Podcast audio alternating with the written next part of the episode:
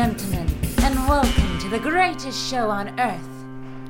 Hallo, herzlich willkommen hier bei einer weiteren Ausgabe meines wöchentlichen Podcasts Expedition B. Mein Name ist Frederik Hormuth, Kabarettist im Dauerausnahmezustand, im gelockerten, erweiterten, bekloppten Dauer-Lockdown.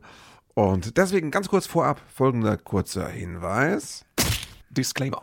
Dieses Podcast wird veröffentlicht, während im Rahmen eines Lockdowns Theater- und Kulturbetriebe geschlossen sind. Es ist nicht als Ersatzunterhaltung zu verstehen, sondern als eine Form von Trotz. So, da sind wir. Und, ne, also, es ist immer noch Lockdown und der wird jetzt, das ist ja das Tolle, jetzt, äh, wo die einen sagen, die dritte, Welle steht vor der Tür, sagen die anderen, und egal, wir machen Lockerungen. Warum? Äh, weil das Volk kann nicht mehr anders. Ne? Das, ähm, das ist als Argument jetzt, also das ist natürlich, das ist natürlich Populismus im eigentlichen Sinne, glaube ich. Das Volk kann nicht anders und die Politik will auch nicht mehr anders. Was ich lustig fand, war, dass ganz viele äh, gesagt haben, dieser Stufenplan, den da die Ministerpräsidentenkonferenz da dann ergeben hat, dass der Stufenplan, der sei zu kompliziert. Der ist viel zu kompliziert. Wer blickt denn, wer soll denn da noch durchblicken? Und da kann ich nur sagen, Freunde, sag mal, äh, wie habt ihr denn euren Führerschein gemacht? Ja, also dieser Stufenplan, ich, also ich, das sind äh, ne, fünf Öffnungsschritte und die sind zeitlich gestaffelt, je nachdem, wie es so läuft. Und dann gibt es noch die Unterscheidung, ob in der Region jetzt weniger als 50 als Inzidenz ist oder irgendwas von 50 bis 100. Und dann gibt es verschiedene Lockerungsmaßnahmen, die da angedacht sind. Also ich finde, das ist, das dieses Schaubild, also da finde ich es vieles komplizierter, muss ich sagen das ist nicht so kompliziert. Ich weiß, was ihr meint. Ihr habt gedacht, es heißt einfach, ähm, macht hoch die Tür, die Tor macht weit. Äh, wir, wir, wir öffnen und lockern einfach alles. Ne? Weil jetzt reicht's mal, Pandemie ist um. Und so, aber das ist es natürlich nicht. Das, äh, die Idee war, es ist so ein bisschen ein faustischer Pakt mit dem, mit dem Teufel nicht, aber mit dem Virus, dass man sagt, äh, wir lockern ne, auf Virus komm raus und hoffen, dass äh, der Virus äh, das nicht ausnutzt. Das ist ein sehr charmanter, also fast herziger Ansatz eigentlich, diese alte Idee mit dem Virus irgendwie zu verhandeln. Und das ist ja, ey, das, man, wenn man jetzt alles sofort aufmacht, einfach so, ja, bricht, vermute ich, die Hölle los. Ich bin da ziemlich überzeugt davon. Und es ist klar, der Stufenplan ist natürlich Verarsche. Können wir jetzt mal unter uns Erwachsenen offen drüber sprechen, ist natürlich Verarsche, weil also diese, die meisten dieser Lockerungen, Öffnungen, äh, natürlich einfach keinen Bestand haben werden. Also, ne, wenn die Inzidenzlage sich so verändert, wie das zu erwarten ist, dann werden wir vielleicht mal, dann werden wir vielleicht mal, dann werden wir mal für zehn Tage irgendwo im Außenbereich gesessen haben, in einem, in einer Gastronomie, die ihren Außenbereich geöffnet hat, obwohl das eigentlich gar keinen Sinn macht, wirtschaftlich, ja. Und Theater werden jetzt auch nicht geöffnet werden. Das wird alles noch ewig dauern, bis, bis, bis der Virus und die Mutanten besiegt sind. Und diese Öffnungen, das sind so, das sind so Moorrüben, die man da so als Bevölkerung vor die Nase gehalten bekommt. Weil die Politik wusste, die Leute haben keinen Bock mehr. Wir müssen denen was geben, dann geben wir ihnen was. Und aber pädagogisch ungeschickt, wenn man ne, den Kindern was gibt, wo man weiß, dass man es ihnen gleich wieder weg, wegnehmen muss. Das ist ganz schlimm. Das endet damit, dass die Kinder sich am Boden wälzen und schreien. Und so wird es wahrscheinlich auch kommen. Mit uns. Das, äh, ne? Ich, ich, äh, ich glaube, die meisten dieser Lockerungen werden wir nicht sehen. Es sei denn, jetzt wird getrickst. Das habe ich ja schon wieder gehört. Also Sachsen hat schon gesagt, äh, diese äh, bis 100 äh, Grenze, die da drin, das ist egal, dann machen wir 200. So, und dann haben wir auch schon jetzt einzelne Kreise wohl angefangen, ihre Inzidenzen schön zu rechnen. Weil die hatten irgendwie einen Ausbruch in irgendeiner Einrichtung, sagen wir mal Altenheim. Und dann haben wir gesagt, nee, das ist ja jetzt ein ganz, diese zehn Fälle, das ist ja jetzt ein ganz begrenzter Ausbruch. Der ist ja, den kann man ja, der ist ja, der ist ja also abgeschlossen in sich. Der hat ja keine Relevanz für die, für den Kreis. Den rechnen wir gar nicht mit rein. Ne? Da rechnen wir, unsere Inzidenz rechnen wir mal ohne das Altersheim. Weil das ist ja nur so Alter. Dann machen wir die Tür, schließen wir ab, werfen Schlüssel weg, dann können wir, die, können wir das ohne, brauchen wir das nicht mit reinzurechnen. So, das sind natürlich alles diese Tricksereien, die da jetzt angefangen haben und die, äh, glaube ich, sehr kreativ weitergeführt werden. Ja? Wir rechnen uns, unsere Inzidenz schön. Das wird das nächste sein. Weißt du? Wenn die, wenn die Neuinfektionen überhand nehmen, dann rechnen wir die jetzt kreativ. So. Also äh, in sich abgeschlossene Ausbrüche zählen nicht mehr. Weißt du? Alter, großartig. Ja, was, was den, also das ist wirklich da, ich bin mittlerweile echt, also man wird ja so, langsam wird man ja zum, wie soll ich sagen, zum, äh, also, also zum Föderalismusverächter. Also wenn da jetzt alle ihre eigene Suppe kochen, äh, das ist unproduktiv. Ich bin, ich bin jetzt reif für, für die Monarchie wahrscheinlich. Führer nicht. Also sagen wir jetzt äh, Diktatur in dem klassischen Sinne, da bin ich einfach zu wenig.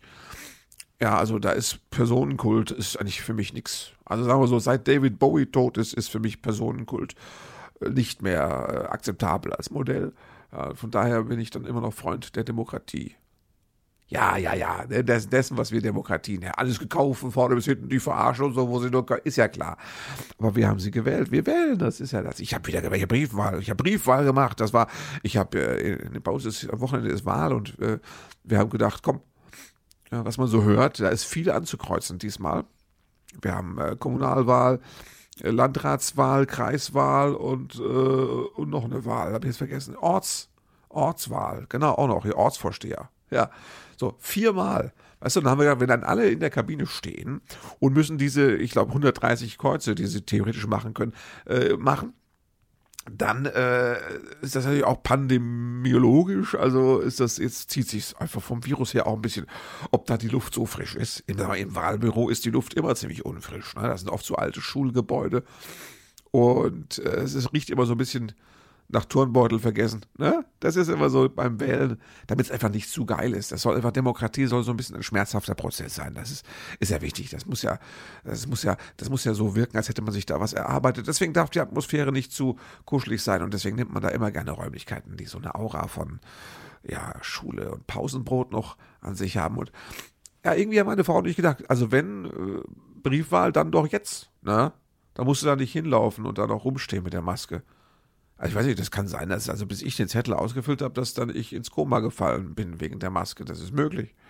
Und dann haben wir uns diese Unterlagen bestellt. Das war super. Das ging ganz modern per E-Mail. Einfach geordert und dann kamen die mit der Post und das war, hey. Das war, ich bin jetzt verschnupft. Das ist äh, kein Corona, das ist ähm, Dings. Heuschnupfen. Naja, wenn ihr da geplagt seid, wisst ihr, das ist, geht richtig rund zur Zeit. Also da ist die Nase dick, naja, kannst du sagen. Kenne ich aber, nichts Neues. Ne? Die Nase ist dick und wir können damit umgehen. So. Ja, natürlich. Ich bin Allergieprofi seit, naja, seit 40 Jahren, kann man sagen. So, also, da haben wir Briefwahl gemacht und das ist super. Jetzt haben wir gestern haben wir da gesessen und haben mal da am Wohnzimmertisch die ganzen, also das uns alles angeschaut und ah, das ist Demokratie, weißt du? Ganz viele Namen, Leute, die man nicht kennt, Kreuze, die man verteilen kann, das macht Spaß. Kumulieren, panaschieren, kobulieren, das Ganze, ne? Da kannst ja, da kannst du kannst sogar einzelne Leute auf der Liste durchstreichen. Das sind doch Möglichkeiten, aber ne? Was es dann bewirkt, weiß ich nicht. Ich habe dieses Jahr, das ist verrückt, das kann ich ja euch mal unter uns erzählen, es gilt ja das Wahlgeheimnis, also ne? Äh, im Rahmen der Briefwahl. Irgendjemand muss den Brief ja aufmachen, keine Ahnung, wie das läuft. Aber äh, es, es gilt ja, ich kann mal trotzdem offen sprechen. Wir haben Landratswahl und unser Landrat ist von der CDU. Das ist jetzt ehrlich unter uns, das ist eine Partei, die ich normalerweise nicht wähle, ja. Ja, weil das ist mir, war mir immer zu konservativ und ansonsten habe ich auch immer gesagt, so das mit dem christlich, weißt du, ich bin nicht so christlich. Also das ist auch, ich finde nicht, dass, ich finde, ich bin für die Trennung von Staat und Religion. Also die sollte man sehr weit trennen, am besten in verschiedenen Galaxien aufbewahren. Und, und deswegen ähm, ist CDU für mich wirklich nie, also, obwohl ich ja Helmut Kohl die Hand geschüttelt habe. Wisst ihr das? Ich habe, soll ich mal erzählen? Soll ich mal erzählen? Ich habe Doktor, dem seligen Dr. Helmut Kohl, die Hand geschüttelt. Wobei, Hand geschüttelt trifft es eigentlich gar nicht. Das war schon eher eine Pranke, muss man sagen. Das war ja physikalisch, physisch war das ja, das war ja ein Ochse von, von, von Politikern. Ne? Und der hatte dann richtig diese, das war so ein Bergtroll. Der hatte so, der hatte Pranken. Und ich habe die geschüttelt. Wie kommt das? Wollt ihr das hören? Soll ich es mal erklären, wie das war? Ja? Also, äh, pass auf, ich, ich mache mal, mach mal so ein bisschen dramatische Musik drunter, damit wir so ein bisschen, äh, was nehme ich da? Ich nehme natürlich hier, ich nehme, äh, wo habe ich denn das da? Ich nehme das da, ähm, so. Ja, genau. Also es war, äh, ich glaube, es war im Jahr 98, genau. Also im Wahlkampf 98 in Mannheim.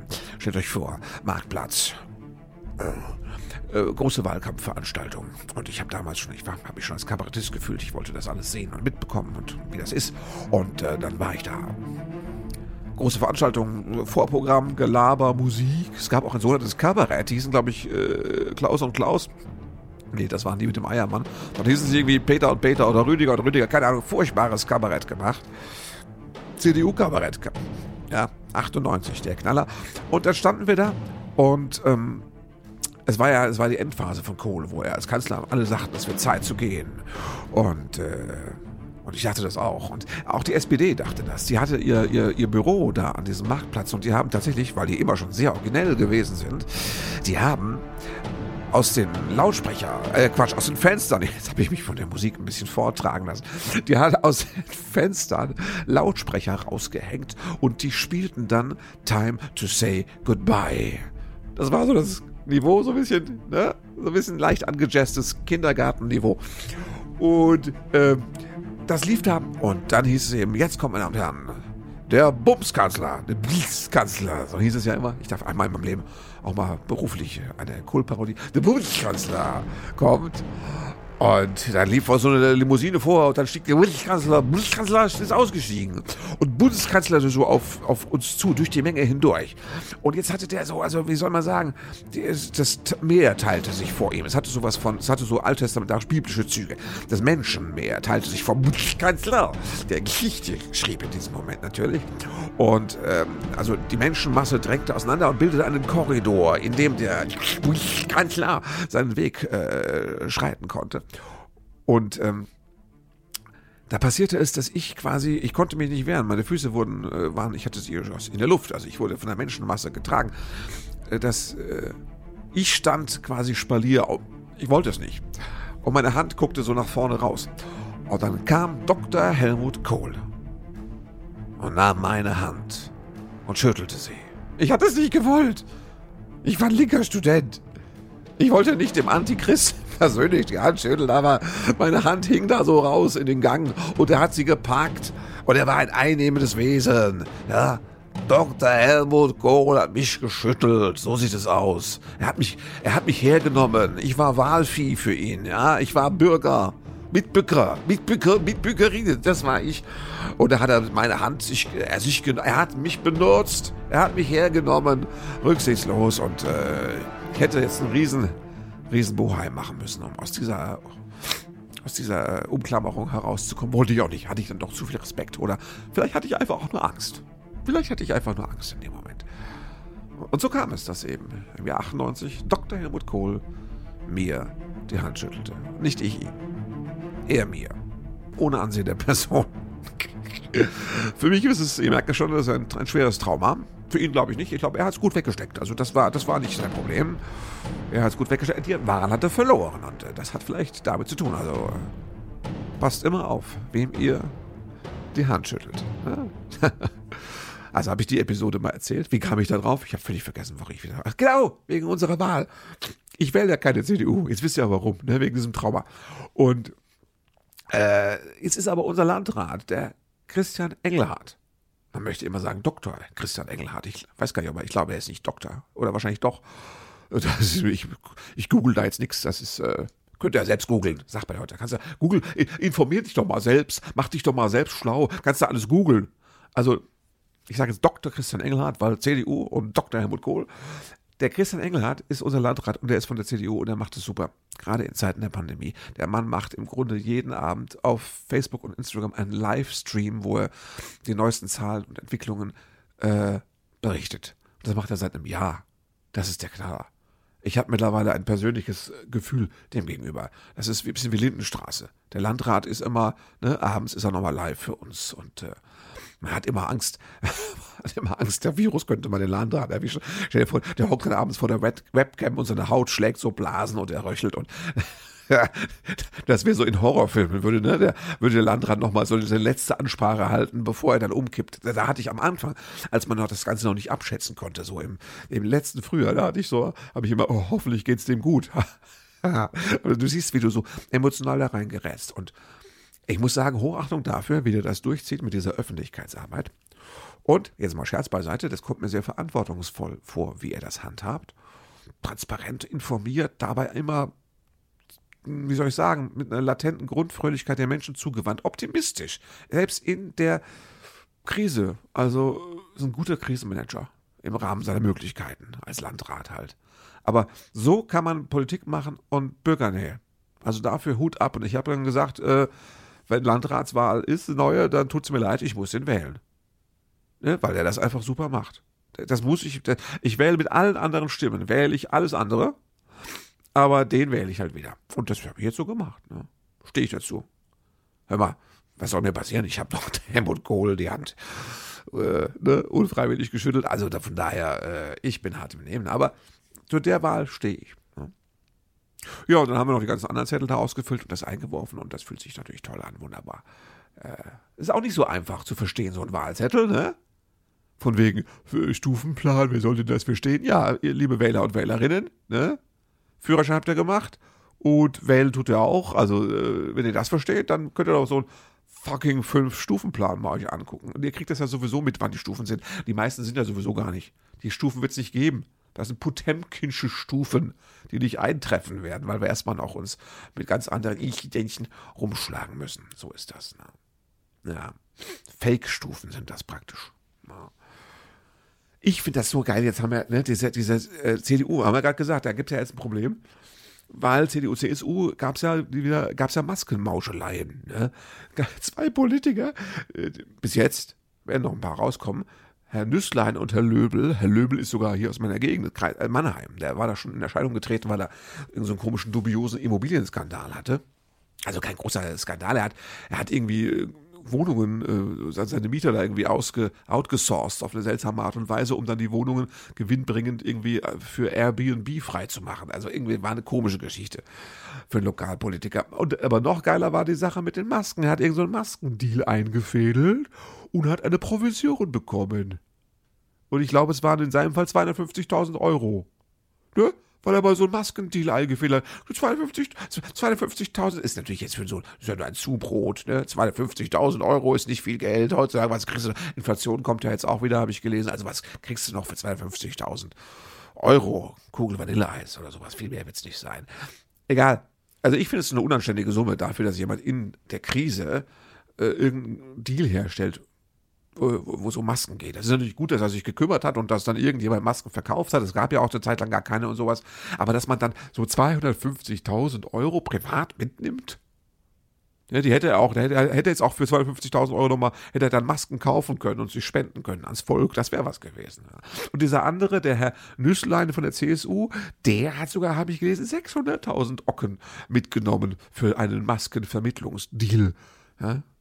Lassen jetzt beide äh, ihre Ämter äh, ruhen und verlassen den Bundestag, äh, weil die CDU doch merkte, das kommt jetzt direkt vor so einer Bundestagswahl eher so mittelprächtig gut rüber. Ne? Und dann geht's weiter. Ähm, äh, Monika Hohlmeier, das ist die Tochter von Franz Josef Strauß, ne? ähnliches Kaliber wie Kohl. So. Äh, die, die Tochter ist, ist EU-Abgeordnete und hat auch einen Deal vermittelt. Masken mindestens, also zum Beispiel irgendwie so eine Million Masken, FFP2-Masken, von denen das Stück, also die hat irgendwie äh, als Land, an Bund irgendwie offiziell hat, für irgendeine offizielle Stelle hat die einen Maskendeal und die haben eine Million Masken gekauft, wo das Stück FFP2-Maske 10,59 Euro kostete.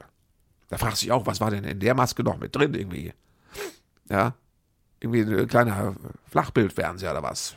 Netflix mit eingebaut oder was? Was ist denn in der Maske für 10,59 Euro noch mit drin? Sind da, oder sind da irgendwelche, ist da LED mit, äh, nicht LED, LSD mit sind Drogen mit eingebaut, die du beim Einatmen dann, ist da Koks mit drin? Also das würde den Preis vielleicht, sind da, ist da in homöopathischen Dosen, also so Globuli-mäßig, viel Zucker, bisschen Koks, ist da so, ne?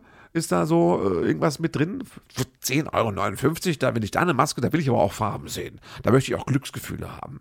Ja, war wohl nicht so. Alle fragten sich, wieso habe ich jetzt für diese, wieso haben die für diese Maske 10,59 Euro äh, ausgegeben? Wegen der Hohlbratz, der Hohlmeier, Monika Hohlmeier, Tochter von Franz Josef Strauß, genau. EU-Abgeordnete. Also es gibt jetzt Politiker und bis jetzt sind es überwiegend CDU-Politiker, CDU, CSU-Politiker, nicht die das gemacht haben, sondern die sich dabei haben erwischen lassen. Das sagt auch schon was aus. ja, diese, in einer Pandemiesituation, ja, in einer Notsituation, nochmal so ein bisschen richtig Geld verdienen, damit, dass sie so ein paar gute Maskendeals herstellen. Da kriegst du das kalte Kotzen, ne? Und andere haben jetzt, ich habe jetzt auch schon gehört, Moment mal, sich da jetzt aufzuregen, ist ja auch albern, es läuft doch immer so. Politiker sind ja immer bestechlich und die, äh, die, das, das ja egal welche Industrie das ist, wird ja immer bestochen. Ja, schon. Das wissen wir auch. Das ist auch mit eingepreist, also in die Demokratie. Wir wissen, Politiker sind teilweise auch immer mal bestechlich. Aber hör mal, als Partei in diesen Zeiten, ja, wenn dann der Volksvertreter sich tatsächlich bereichert in einer pandemischen Notsituation, das ist dreckig. Das ist schmutzig. Ne, das ist nicht schmutzig im Sinne von sag schmutzige Wörter zu mir, das ist schmutzig im Sinne von, also, äh, Highway to Hell. Ja, also karma-technisch ganz schlecht. Ich glaube, karma-technisch, du sammelst so viele Minuspunkte, du kommst karma-technisch nie wieder an, an, die Wasseroberfläche. Also du bist äh, verloren. Karma-technisch, du bist äh, in der Hölle. Also du hast quasi den, du hast den äh, Tribünen-Dauerkarte. Nicht Tribüne, am, du hockst, du hast Dauerkarte mitten, right in the center of the whirlpool of hell. Ja, Dauerkarte. Das ist doch klar für sowas. Und das ist äh, färbt auch auf die Partei ab, ganz ungünstig. Saublöd. Ne? Ja. Es passiert, also äh, ich, ich, man will über, über andere Sachen sprechen, aber die meisten Sachen, die passieren, hängen mit dieser Pandemie zusammen. Ne? So genau wie jetzt auch der Impfnazi. Habt ihr das mitbekommen? Der Impfnazi. Ich sage das so. Das ist jetzt äh, juristisch nicht haltbar und auch äh, kurz vor der Verleumdung, aber hier ist es ja Kunst. Es ist ja Kunst, Freiheit der Kunst. Erstens schützt mich die Freiheit der Kunst und zweitens schützt mich meine geringe Reichweite. Hört ja keine Sau, die es betreffen würde. Ne? Der Impfnazi. Da ging, ging jetzt, also ging in den Social Medias, auch in meiner Filterblase ging das rum. Ich habe so ein Video von Spiegel Online, die haben da so einen, einen, einen, einen, so einen, eine, wie heißt denn das? Wie nennt man den dann? So ein äh, Medikamentenpuncher. Also so ein, der ist kein Virologe, der ist so äh, Medikamentenhersteller, Forscher im Bereich Virus und Labor und so. Ne? Und der, der hätte, also der hat den Impfstoff entwickelt, der keine Nebenwirkungen hat und schützt gegen Corona, hat er schon letztes Jahr entwickelt. Und dann hat er das irgendwie, muss man so machen, beim Paul-Ehrlich-Institut, glaube ich, heißen die, ähm, äh, da eingereicht. Und was haben die gesagt? Danke, toll, super, wir verfolgen das. Nein, die haben ihn angezeigt. Strafanzeige, raus. Und äh, dann hieß es gleich auf Seiten der Querlüfter und auch in meiner Filterblase, ja toll, hat einer mal einen sicheren Impfstoff erfunden, der einfach herzustellen wäre und dann gibt es eine Strafanzeige. Ja, so ist der, der lange Krakenarm der Pharmalobby. Ja, diese Geschichte. So kam es auch rüber auf Spiegel Online. Aber jetzt erstmal das Paul-Ehrlich-Institut, ich hoffe, es heißt Paul-Ehrlich. Muss ich, müsste, müsst ihr doch mal googeln. Ja, macht euch doch mal schlau. Ihr könnt auch googeln. Macht euch doch, denkt doch mal ein bisschen selber. So. Ähm, die, die, haben gesagt, ja, Moment mal, der hat ja Menschenversuche gemacht, ungenehmigt. Der hat nämlich äh, diesen Impfstoff an sich ausprobiert und an Leuten in seinem Umfeld, an die 100, sagt man. Ja. Wieso habe ich den überhaupt Impfnazi genannt? Äh, weil, äh, als ich den Namen las, dachte ich auch, Moment mal, den kenne ich irgendwie, Stöcker oder so heißt er. Dann da klingelten mehrere Alarmglocken in meinem Hirn und dann wusste ich, das ist doch der, der auch schon zum Beispiel, der hat doch in Görlitz dieses Kaufhaus gekauft und hat es dann äh, äh äh, gelassen und weil er hatte als der hatte der hat sich geäußert also der hat dann glaube ich die Stadt verlassen weil er hatte sich mehrfach geäußert als als AfD-Sympathisant. Hat äh, von wegen, der Flüchtling soll doch bleiben, wo, wo der Pfeffer wächst und, äh, und hat so Sachen gesagt, wo du dachtest, was ist denn mit dem los? Und dann haben auch Leute gesagt, boykottiert dieses Kaufhaus. Irgendwie so, deswegen wusste ich das schon. Das ist so ein AfD-Sympathisant, der auch reaktionären Scheiß geredet hat in den letzten Jahren. Und auch ein Querulant. Ja, äh, ein, stadtbekannter, landbekannter Querulant, millionenschwer. Der hat seine Firma irgendwie für eine Milliarde verkauft, musste erstmal schaffen. Ne? Und hatte, jetzt kommt es von wegen Viren und sowas, und da verstehe ich nicht, warum die äh, Querlüfter da nicht drauf anspringen. Der hatte eine Gastdozentur in Wuhan. Knaller, oder? Also, also wenn ich jetzt Verschwörungsfurzer wäre, würde ich auch sagen, ja, Moment mal, das ist doch klar, der, der, der, der hat das in Wuhan mit angeleiert, den Virus, und jetzt kommt er hier und macht einen auf Impfung. Ne? Aber egal, der Mann ist unseriös und das, der hat so Frankenstein-mäßig, hat er dann zu Hause rumexperimentiert und sich mal so, äh, so sein, sein, was war es, Antikörper oder was, äh, da Antigen, keine Ahnung, was es ist.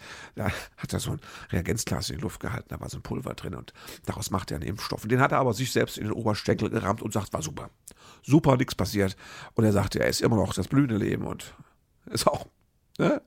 Äh, also der, er ist einfach ein netter Kerl, sagt er, geblieben. Und, und er findet sich super und das beweist ja, dass die Impfung harmlos ist ich weiß nicht, wie der war, bevor er sich das gespritzt hat, aber so toll kann es auch nicht gewesen sein. Und dann hat er seine Familie auch gespritzt, also äh, hier und äh, also konnte gar nicht mehr aufhören beim Rumspritzen. Und dann hat er, äh, dann hat er äh, seine auch Mitarbeiter und sowas und alle total, total kein Corona. Und äh, in dem Film, in dem Film von Spiegel Online, der war wirklich völlig unsachlich, ungefähr so wie ich jetzt hier. In dem Film stand dann so eine, so eine gefühlt 17-jährige Praktikantin neben ihm und, und lächelte so. Und da sagte der Interviewer, Sie haben gerade genickt, als er sprach, Ihr Chef. Haben Sie sich denn auch impfen lassen? Ja. Und äh, ich fühle mich damit einfach sicher. Und gut, es war, wirkte wie so ein Sektenguru mit seinem Jünger da. Also es war wirklich völlig grotesk. Und da muss man natürlich sagen, ähm, wenn du die als, als freiwillige Versuchskaninchen benutzt, diese Leute, es ist natürlich auch Leute, die in einem Abhängigkeitsverhältnis stehen. Also entweder sind sie einfach doof und dann muss man sie auch schützen vor sowas oder einfach, ich meine, das ist ihr Arbeitgeber. Was willst du da machen, außer dass sie schönreden, was er mit dir vorhat? Und dann hat er, äh, da heißt es immer, ja, Moment, das haben damals sogar der, der, der Drosten hat das sogar begutachtet und gesagt, ja, da ist ein Antikörper gebildet worden im Körper irgendwie, da ist, hat was stattgefunden und da, das war schon letztes Jahr. Und da hat der Drosten auch nur gesagt, ja, müsste man jetzt mal gucken. Und jetzt kommt der Witz. Normalerweise müsste man jetzt eben eine richtige Studie machen. Weißt du? Nicht mit 100 Leuten aus der Familie und aus der Firma, sondern richtig eine seriöse Studie mit tausenden von Menschen und das so. Und das muss auch genehmigt werden. Das muss ja wohl seinen Gang gehen, ist doch klar. Ja, aber da, weil der Herr Querulant ein Besserwisser ist. So, ja. Und äh, einen auf dicke Eier machen wollte, hat er einfach gesagt, hier, ich habe die Lösung und ihr seid zu doof. Ja, angeblich hat er jetzt das Rezept auf seine Homepage gestellt. Das heißt, du und ich, wir können jetzt alle unseren alten Kosmos-Experimentierkasten Virologie rausgraben und uns selbst einen Impfstoff. Dürften wir sogar. Ja. Bloß dürften wir es dann nicht selbst uns impfen, weil das wäre ein Menschenversuch. Weiß ich nicht, wie das ist. Wahrscheinlich darfst du selbst darfst es noch, aber dann hört es schon auf. Keine Ahnung, wie das ist. Ja. ja. Also, also, völlig albern, weil der, der Witz ist der. Erstens, der Mann ist unseriös. Deswegen habe ich nenne ich ihn den Impfnazi, ne? AfD-nah und dann so, der Impfnazi, der, der hat eine Dozentur in Wuhan und ist der Impfnazi und was noch? Genau, macht keine großen Tests. Weißt du, der, der Querlüfter regt sich doch mal auf, dass die ganzen, ganzen Impfstoffe jetzt viel zu kurz und viel zu wenig getestet sind. Ja, Rekord. Bei Impfnazi geht es noch schneller. Ne? Also großartige Geschichte. Das Schlimme war nur, wie Leute eben darauf reingefallen sind und gleich gesagt haben, ja, da macht die Pharmalobby wieder alles im, im Keim platt und sowas. Ja, meinetwegen soll er sein Zeug entwickeln. Komm, lass den doch. Lass den doch. Ich würde mich bei ihm nicht, ich würde mich nicht beim Impfnazi äh, impfen lassen. Ehrlich. Ja, auch, also, auch wenn, äh, auch wenn, äh, der Einzige ist, der ein Mittel gegen Corona hatte, da gehe ich nicht zu Dr. Mengele. Da hört es wirklich auf. Das muss anders gehen. Freunde, ja, diese, die Menschen sind schon so, die sind so durch und so verwirrt, dass sie, dass sie, äh, also sich auf sowas stürzten, weil sie sagen können, da die böse Pharmalobby und der böse Staat machen sie den guten, anständigen Deutschen. Das kam ja dann gleich raus, dass die ganze, das kam ja alles aus dieser Richtung da wieder, diese ganze, der ganze Hype kam aus der Richtung und Spiegel Online hat sich da völlig blöd, äh, na, wie nennt man das, äh, benutzen lassen. Genau, so wie ich damals bei Dr. Helmut Kohl. Ne? Ach Mensch, ja, ich wollte mich gar nicht haben. Ich, das ist egal. Ihr müsst mir aber helfen, ich habe das nicht kapiert mit Harry und Meghan. Ich weiß ungefähr, wer das ist. Und äh, meine Frau ist bei uns zu Hause die Königshausbeauftragte, ist aber auch schon so ein bisschen raus aus dem Business. Ja, sie hat diese Serie geschaut, The Crown, und ich habe sowieso nie so einen Draht zu Königshäusern gefunden, muss ich sagen. Ich habe auch zum Beispiel eine Woche nach dem Tod von Lady Di versucht, auf der Bühne Witze darüber zu machen. Und kam nicht so gut an. Ich habe gemerkt, die Menschen sind doch wesentlich Königshaus näher als ich, selbst mein Kabarettpublikum. Also ich bin da völlig raus und ich blick das alles nicht. Ich weiß aber, das Königshaus, ich meine, dieser Charles und diese, äh, diese, wie heißt der Rottweiler, äh, ne, Camilla Parker Bowles, diese Leute haben natürlich alle Vollschatten. Das ist ja klar, 40.000 Milliarden Jahre Inzest, das muss ja Spuren hinterlassen. Und, äh, also, dass, dass, dass die in diesem Königshaus natürlich irgendwie äh, drüber diskutiert haben, welche Farbe das Kind haben wird, weil die Megan ja so ein bisschen stärker pigmentiert ist. Ne? Das, das glaube ich sofort. Und dass Harry und Megan Selbstdarsteller sind, Das glaube ich auch, weil man sagt immer, sie ist Schauspielerin und sie hat sich da, sie hat behauptet, sie hätte gar nicht gewusst, wer dieser Harry ist und dann hat sie sich in den verliebt. Das ist natürlich, glaube ich auch nicht, das ist Soap-Niveau, ne? Und klar, bei Oprah Winfrey sich hinzusetzen, das ist natürlich auch jetzt nicht, sagen wir mal so, das ist auch jetzt nicht so ein trocken, seriöser Journalismus, wie man das äh, von, von Spiegel Online gewohnt ist zum Beispiel. Das ist schon auch Soap, ist ja klar. Also das nehmen wir nicht ernst. Und diese, diese, dieses Drama, das sie da jetzt in ihrer äh, von wegen das Könighaus hat uns verstoßen, man lässt uns ungeschützt und ohne, ohne königliche Penunzen lässt man uns hier vegetieren. Dieses Gejammere, das ist natürlich jetzt auch, hat mich nicht beeindruckt. Aber das, was dran ist, dass das so eine olle Rassistenbande ist, da im Buckingham Palace, vielleicht die Queen gar nicht immer so. Ähm, das glaube ich aber sofort natürlich. Und äh, das ist ja logisch, ist auch Ehrensache ein bisschen, oder? Das ist schon, das gehört dazu. Und dass, dass ich, dass man nicht in so ein Königshaus reinheiraten möchte, als Unschuld vom Lande. Also jetzt die Lady Di, oder meinetwegen auch ich, ne? Ja, also wenn jetzt, sagen wir jetzt, wenn jetzt die, die ich weiß nicht, wenn die Queen jetzt auf ihre alten Tage plötzlich so einen Crush entwickeln würde auf mich irgendwie. Und hätte jetzt so ein kleines Fable für erfolglose Kleinkabarettisten in den Anfang 50ern. Also für sie Frischfleisch. Wenn die jetzt so, ne, kurz bevor sie in die Demenz rutscht, einfach nochmal so gaga wird und ne, auf Heiratsschwindler reinfallen würde oder auf mich, ich würde da nicht einheiraten in den Laden. Das ist mir viel zu unheimlich. Ich hätte da echt Angst. Ich hätte wirklich Angst, dass die mich fertig machen. Und da können also Harry und Meghan nur froh sein, dass sie raus sind. Ne? Ist das jetzt so eine Sache wie mit ähm, Drosten, ja, nein? Ist man pro oder contra Harry, Meghan und äh, wie heißt der Bruder, der andere, ne? Der mit W, glaube ich. Der mit den lustigen, der hat ja irgendwie 7000 Kinder schon mittlerweile. Wie hieß er nicht? William, glaube ich. Ach Mensch, also die beiden Söhne von der Lady Di, ne? Genau. Ja, also muss man sich da, ist das ist eins das gute Lager, ist das schlechte? Ich habe keine Ahnung. Und jetzt kommt das Lustige, meine Frau ist so ein bisschen auch hin und her. Also früher, als sie noch jung und unschuldig war, dachte sie, Lady Di war das arme Opfer. Inzwischen hat sie auch so ein bisschen die Fantasie entwickelt, dass Lady Di auch ein durchtriebenes Biest gewesen sein könnte. Von daher haben sich die richtigen gefunden, natürlich. Ne? Abgesehen davon, dass das schon so ein bisschen äh, semi-pädophil war. Zur Hochzeit, wie alt war die da? 16 oder was? Oder 17?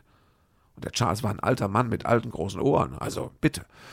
Da hätte man heutzutage Hashtag MeToo und so wäre gleich ein Riesenaufschrei gewesen.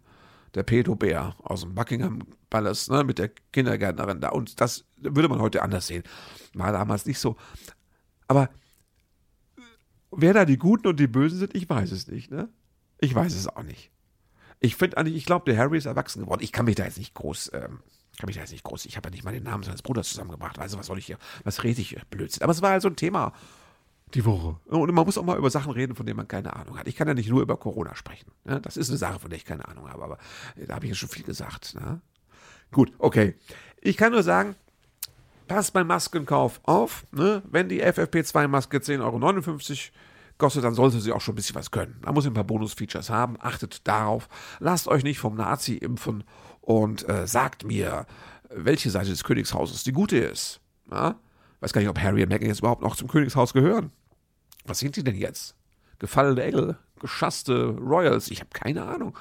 Äh, ihr könnt mich da aufklären. Schreibt mir, schreibt mir alles, was ich wissen muss, was ihr schon immer über die Royals wissen wollten, aber sich nicht zu fragen trauten. Schreibt mir das gerne an meine E-Mail-Adresse, nämlich an ähm, expedition at frederik-hormuth.de. Und ich freue mich, wenn wir uns nächste Woche wieder hören wollen, werden, tun, machen, würden. Ich weiß nicht, was ich da sagen wollte, egal. Also ich mich freue, wenn wir wieder uns hören. Und dann vielleicht erzähle ich noch von weiteren äh, Politikerbegebenheiten, äh, die ich so hatte. So viele waren es nicht. Ja. Es hat mich nicht so geschüttelt wie Helmut Kohl. Freunde. nicht gerührt, sondern geschüttelt hat er mich. Äh, kommt gut durch die Woche, bleibt gesund oder wie meine Oma sagen würde, haltet euch munter. Thank you for being a part of this show.